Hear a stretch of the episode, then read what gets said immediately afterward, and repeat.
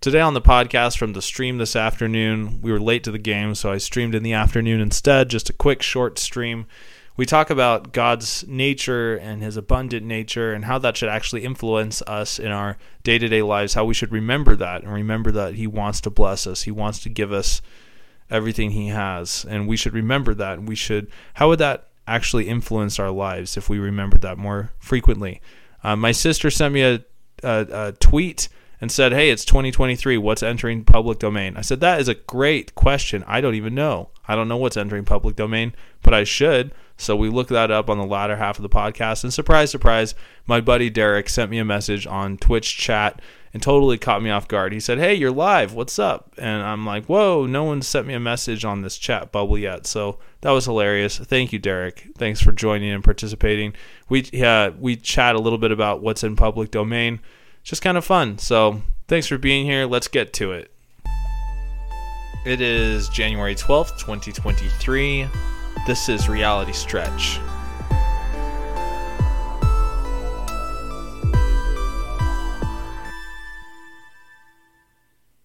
Hello.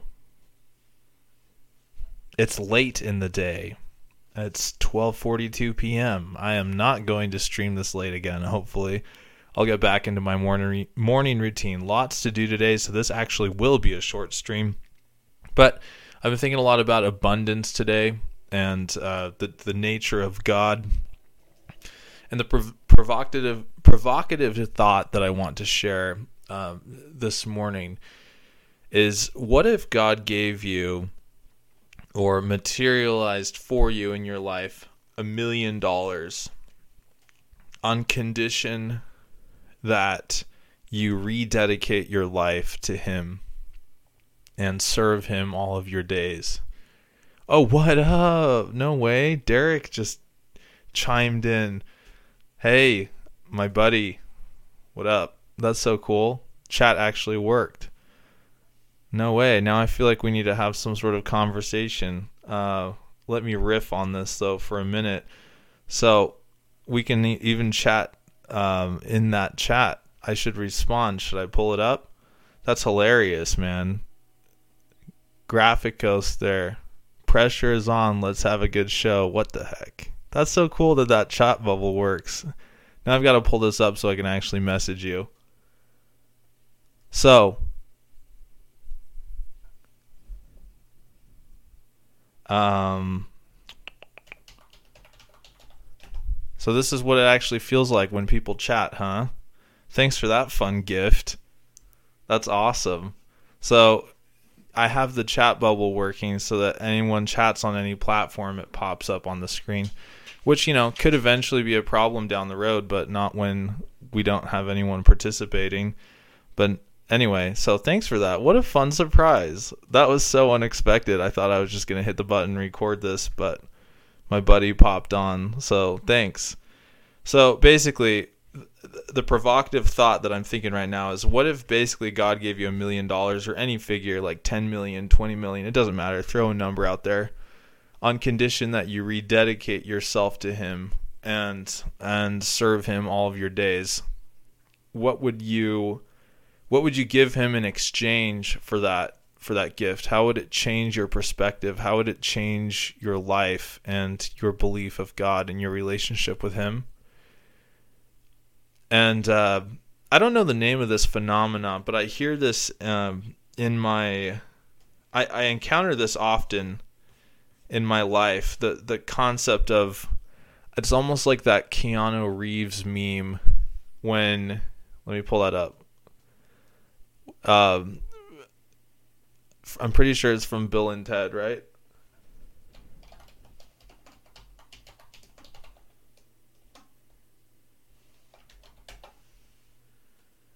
This guy right here, the Keanu meme.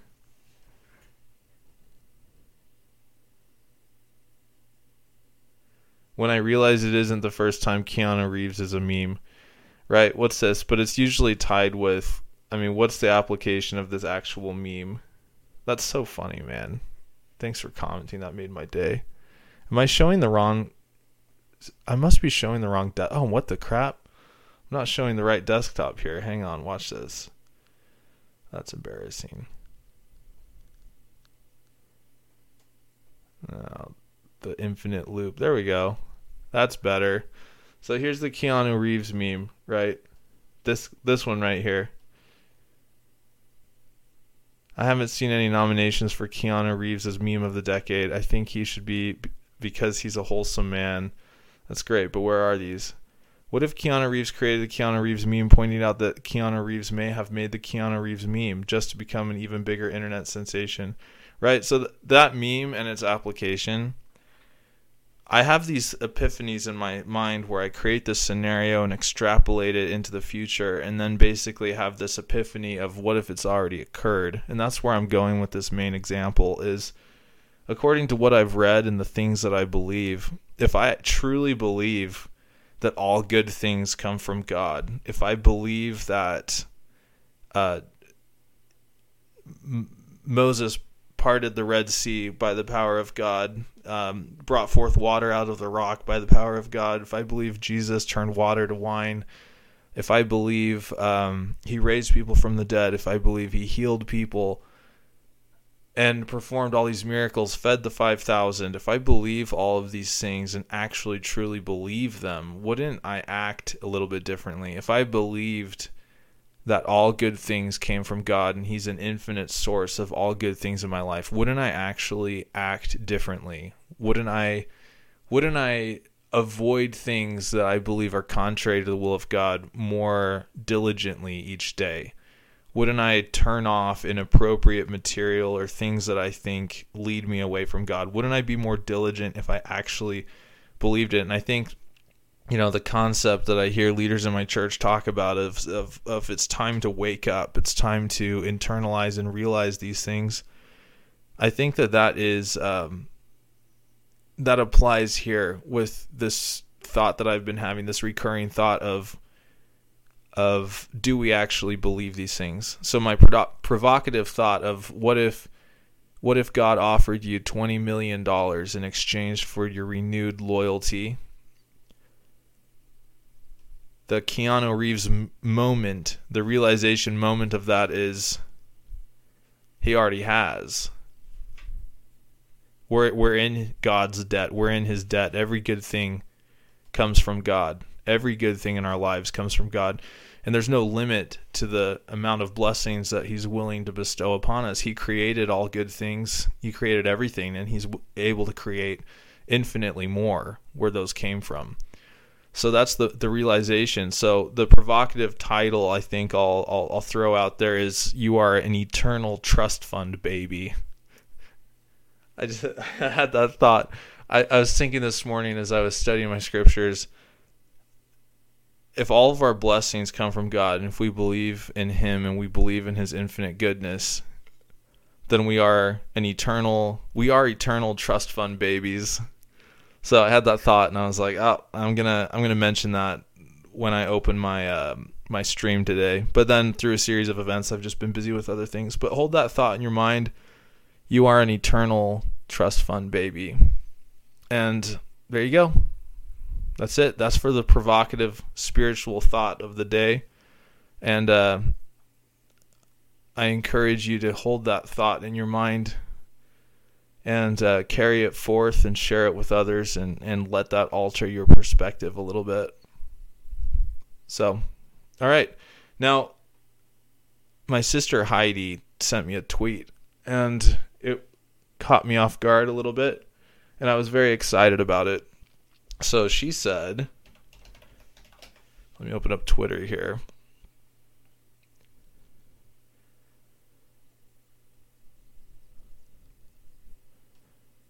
Oh, people raving about politics. Twitter as a whole, I still think is too toxic. Maybe I'm not following the right people. If someone, and the problem is a lot of these people that show up in my feed these days, I do not follow. And they're just suggested to me. Um, like I don't follow President Biden. Should I? Maybe. I'm trying to keep like my reality stretch feed just positive and not really political at all. Uh, let's see here. Here's a meme from Lex Fridman. Cheers to all the people who can change their minds when presented with information that contradicts their beliefs. That's funny. I thought I tweeted at Subway yesterday, the Subway, the, the sandwich company, because I discovered something. I was looking them up for a project that I'm doing in school, actually. But when you look at their website, I don't know if it's just me that does this, but if you scroll to the bottom of the website and look at the footer, see what year is displayed on the copyright. This says copyright 2022. And I'm like, that's just some simple code to code that thing to just look at the current date and update itself accordingly, right? That's just simple code. So whoever does these websites is just funny because I know it's very petty, but I typically look at the copyright date to give me an indication of how how up to date a website is. So when I saw copyright 2020 Subway IP, I was like, "Oh, that sucks." So I like tweeted at them just for fun, but I think I don't think I hit send or I don't think I confirmed the tweet. Basically, just saying, "Hey, get with it, guys! Like 2022 is old news." But I mean, really, it's just annoying because it's so simple to code that to just always have the current year displayed. So that's just laziness and oversight on the part of the developer. But anyway, that's funny. But anyway, so Heidi, my sister, tweeted at me, and um, let's see if I can find it. She knows that on the reality stretch reads podcast i'm going to be reading audio you know reading books that are in the public domain. So she tweeted. Where did it go so she said at reality stretch weigh in on the new public domain content this year for the sandbox. And i'm like oh my goodness she's absolutely right. Here we are. It's a new year. Okay. Yeah, so Graphicos, I usually try to make it smart. I do have a website that I somewhat manage that has not uh, that has not one but two copyright dates at the bottom, and they are both wrong. Nice. So, but isn't there a way? I thought that the, I saw when I was doing like some sort of like full stack thing, whatever, or website builder or reading. I thought, isn't there just an easy way to code that so that it just queries the current date and just always displays the current year.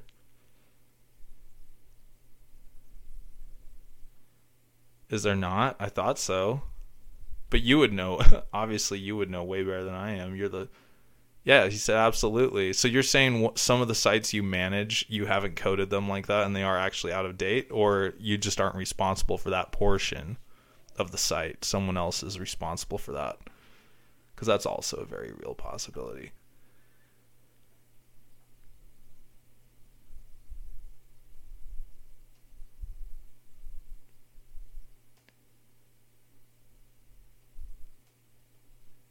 All right, so this uh, more the latter. There is a whole committee dedicated to the website. Yeah, no, that yeah that happens with larger organizations for sure.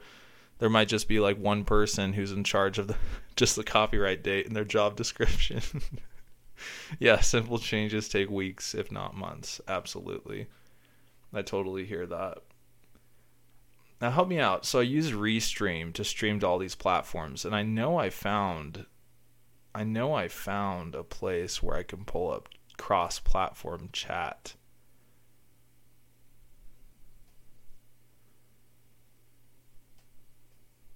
Huh. I know I pulled it up once. Get embed link live, whatever. View analytics. I don't think that'll do it. Oh, chat messages. Sure does. Watch this. What? Chat. Here we are.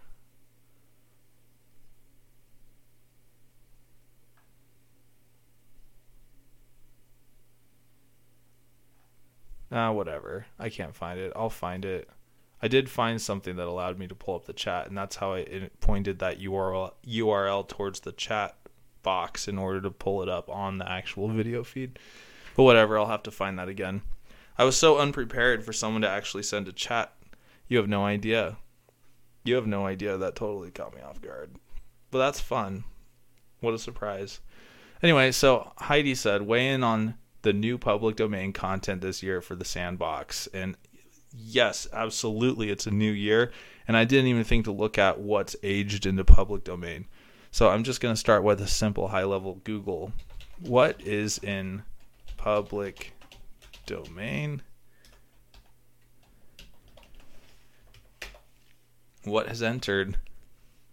So, books published in 1927 and films released in 1927 enter the public domain in 2023. American Writers Museum. So, let's see if anyone has identified some notable things that are now in public domain. Publicdomainreview.org. This is exciting. So, works by people who died in 1952, works by people who died in 1972. Um, but that's let's see, works by people who died in 1952 for countries with a copyright term of life plus 70 years, which is the UK, Russia, most of EU and South America.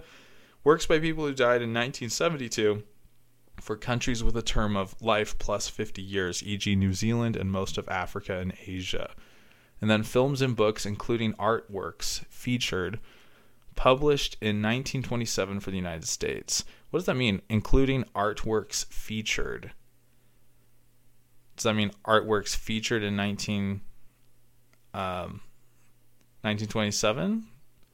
More fodder for ChatGPT, perhaps.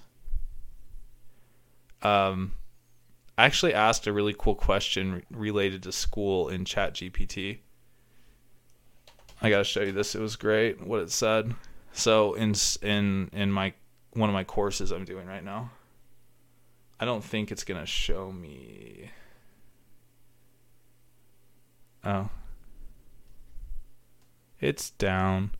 Anyway, I asked ChatGPT. I said I'm doing a school project on uh, business analytics, business intelligence, and I need some open some good sources of open public domain data sets that I can use to decide what I should base the project off of. And um, what's cool is like, uh, obviously, ChatGPT gave me a list of cool open works, and like the first one I went to is called Kaggle, and it's like hosts data science competitions, and they have a whole bunch of open data sets. And so, like, I just picked data sets that I saw, thought were interesting, then built like a business intelligence question based off of those. And I'll just say, like, one of them was a list of median income versus education in counties across the United States. And I said, well, that's pretty powerful. What can I, what would that be useful for?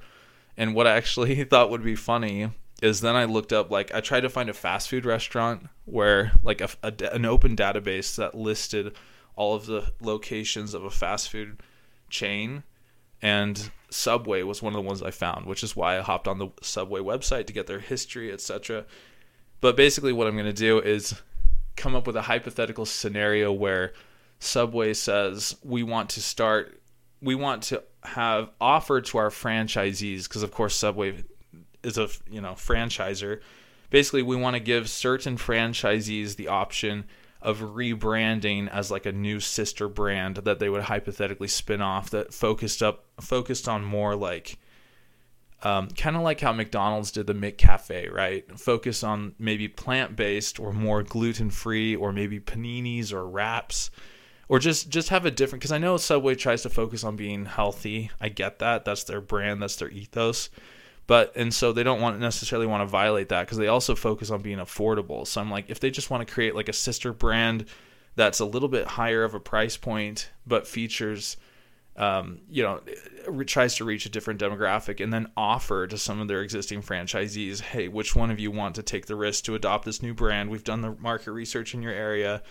And target certain counties where they have multiple franchises um, based off of the median income because you wouldn't want to take a subway that's in like a truck stop in the middle of Nebraska and say, hey, you want to offer all these gluten free and plant based options or something, right? So it's just a hypothetical, but the idea is I'm just going to take that data set and uh, versus the location and hopefully find like some metrics that would be meaningful like we have this many stores in this type of you know demographic or something right? I mean i'll come up with some meaningful way to be able to help inform that decision. But basically if i start with the goal of you know we want to offer to 15 to 20% of our you know 20 i think there's like 22000 stores in the united states uh, just the united states locations, but of course there's like 37,000 globally. But the idea is like if the corporate level were to say we're going to offer this rebrand to a percentage of our stores based in the US based off whether or not the franchisee wants to take that risk and we're going to offer it in these areas um, where we already have established locations with a track record of success where we think there's a higher probability like you know a location where there might already be like six subways then maybe offer to two of the franchisees or all six say hey that we think this would be well you know serve well in this community yada yada yada. Anyway so that's what i was going to do. So i asked chat gpt and they're the ones that pointed me to uh, kaggle so that was kind of cool. All right back to this. Public domain review. What will enter the public domain in 2023 a festive countdown do we really have to click like this graphical interface though to find out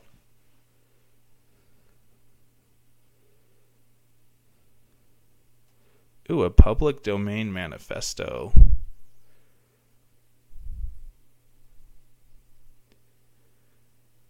All right, so they just have. It's interesting. I mean, what are we supposed to do with this catalog, huh? It like shows a bunch of things with seemingly random numbers. Let's start with one. Virginia Woolf's To the Lighthouse. Two. Edward S. Curtis. I assume that's like uh, some art. Let's try clicking on one.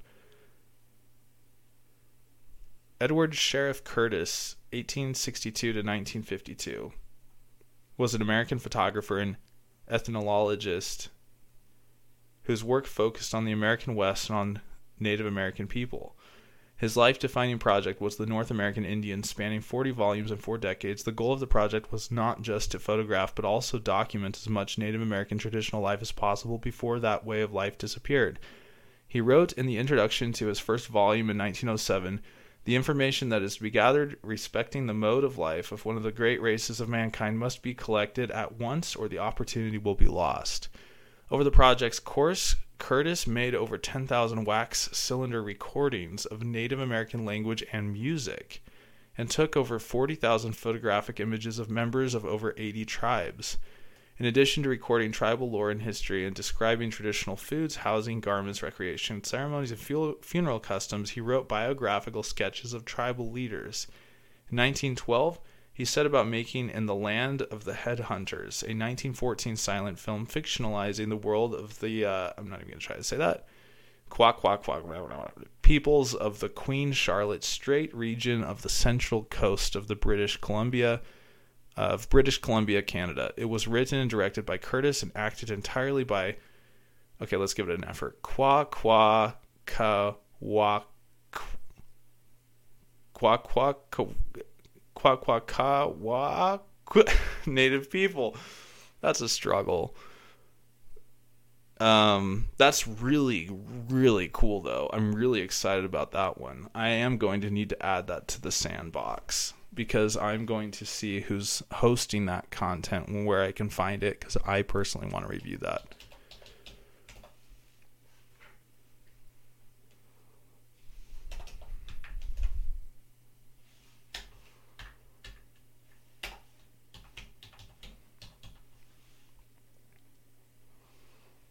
All right, so let's see what else is in here. Wings, directed by William A. Wellman. American silent film. Huh. I feel like a lot of this stuff, like, even though it's in public domain now, I'm sure I probably could have found this on YouTube and watched the whole thing. I'm sure someone's uploaded it, right? Even if it wasn't in public domain. But I, you know, potentially it wouldn't have been monetizable, but now it is, right? That is so cool.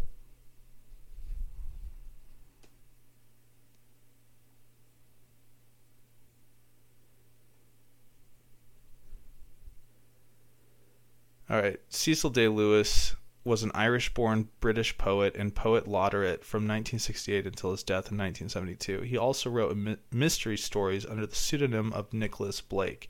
During World War II, Day Lewis worked as a publications editor in the Ministry of Information for the UK government and also served in the Musbury branch of the British Home Guard. While studying at Oxford, Day Lewis became part of the circle gathered around W. H. Auden and helped him to edit Oxford poetry. Looks like we've got a bunch of uh,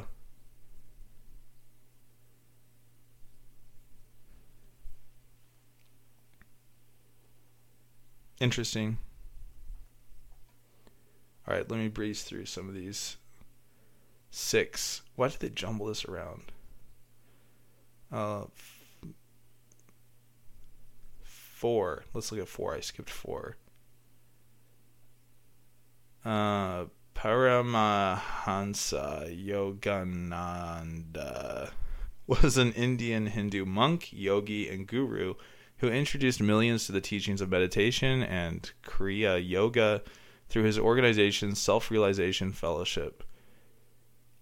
Yogoda Satsanga Society of India, and who lived his last 32 years in America, a chief disciple of the Bengali yoga guru Swami Sri Yukteswar Giri. He sent he was sent by his lineage to spread the teachings of yoga to the West, to prove a unity between Eastern and Western religion, and to preach a balance balance between Western material growth and Indian spirituality.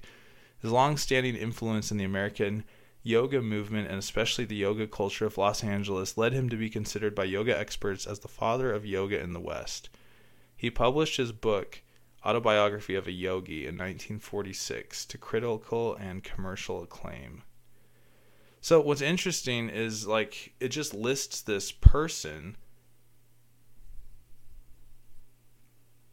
entering the public domain in countries with a copyright of life plus 70 years. Oh, that makes sense. So this list that they're displaying is not just what's in public domain in the United States, which has specific interest to me more than others. So basically if you don't if you live in the UK or any of the countries with a copyright of life plus 70 years because this person passed away in 1952, now any of their works is in um, yeah, Mickey Mouse is set to enter public domain in 2024. Disney is doomed. That's a struggle. That's a struggle. That is true.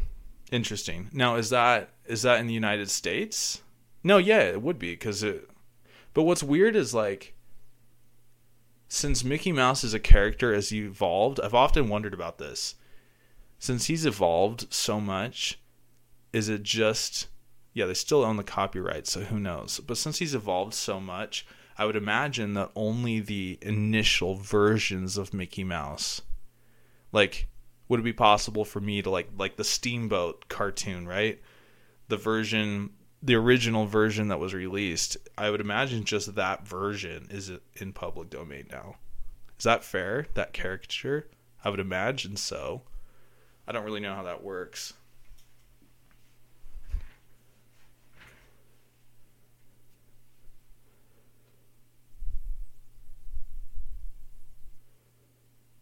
So I want to read this. He published his book Autobiography of a Yogi in 1946 to critical and commercial acclaim.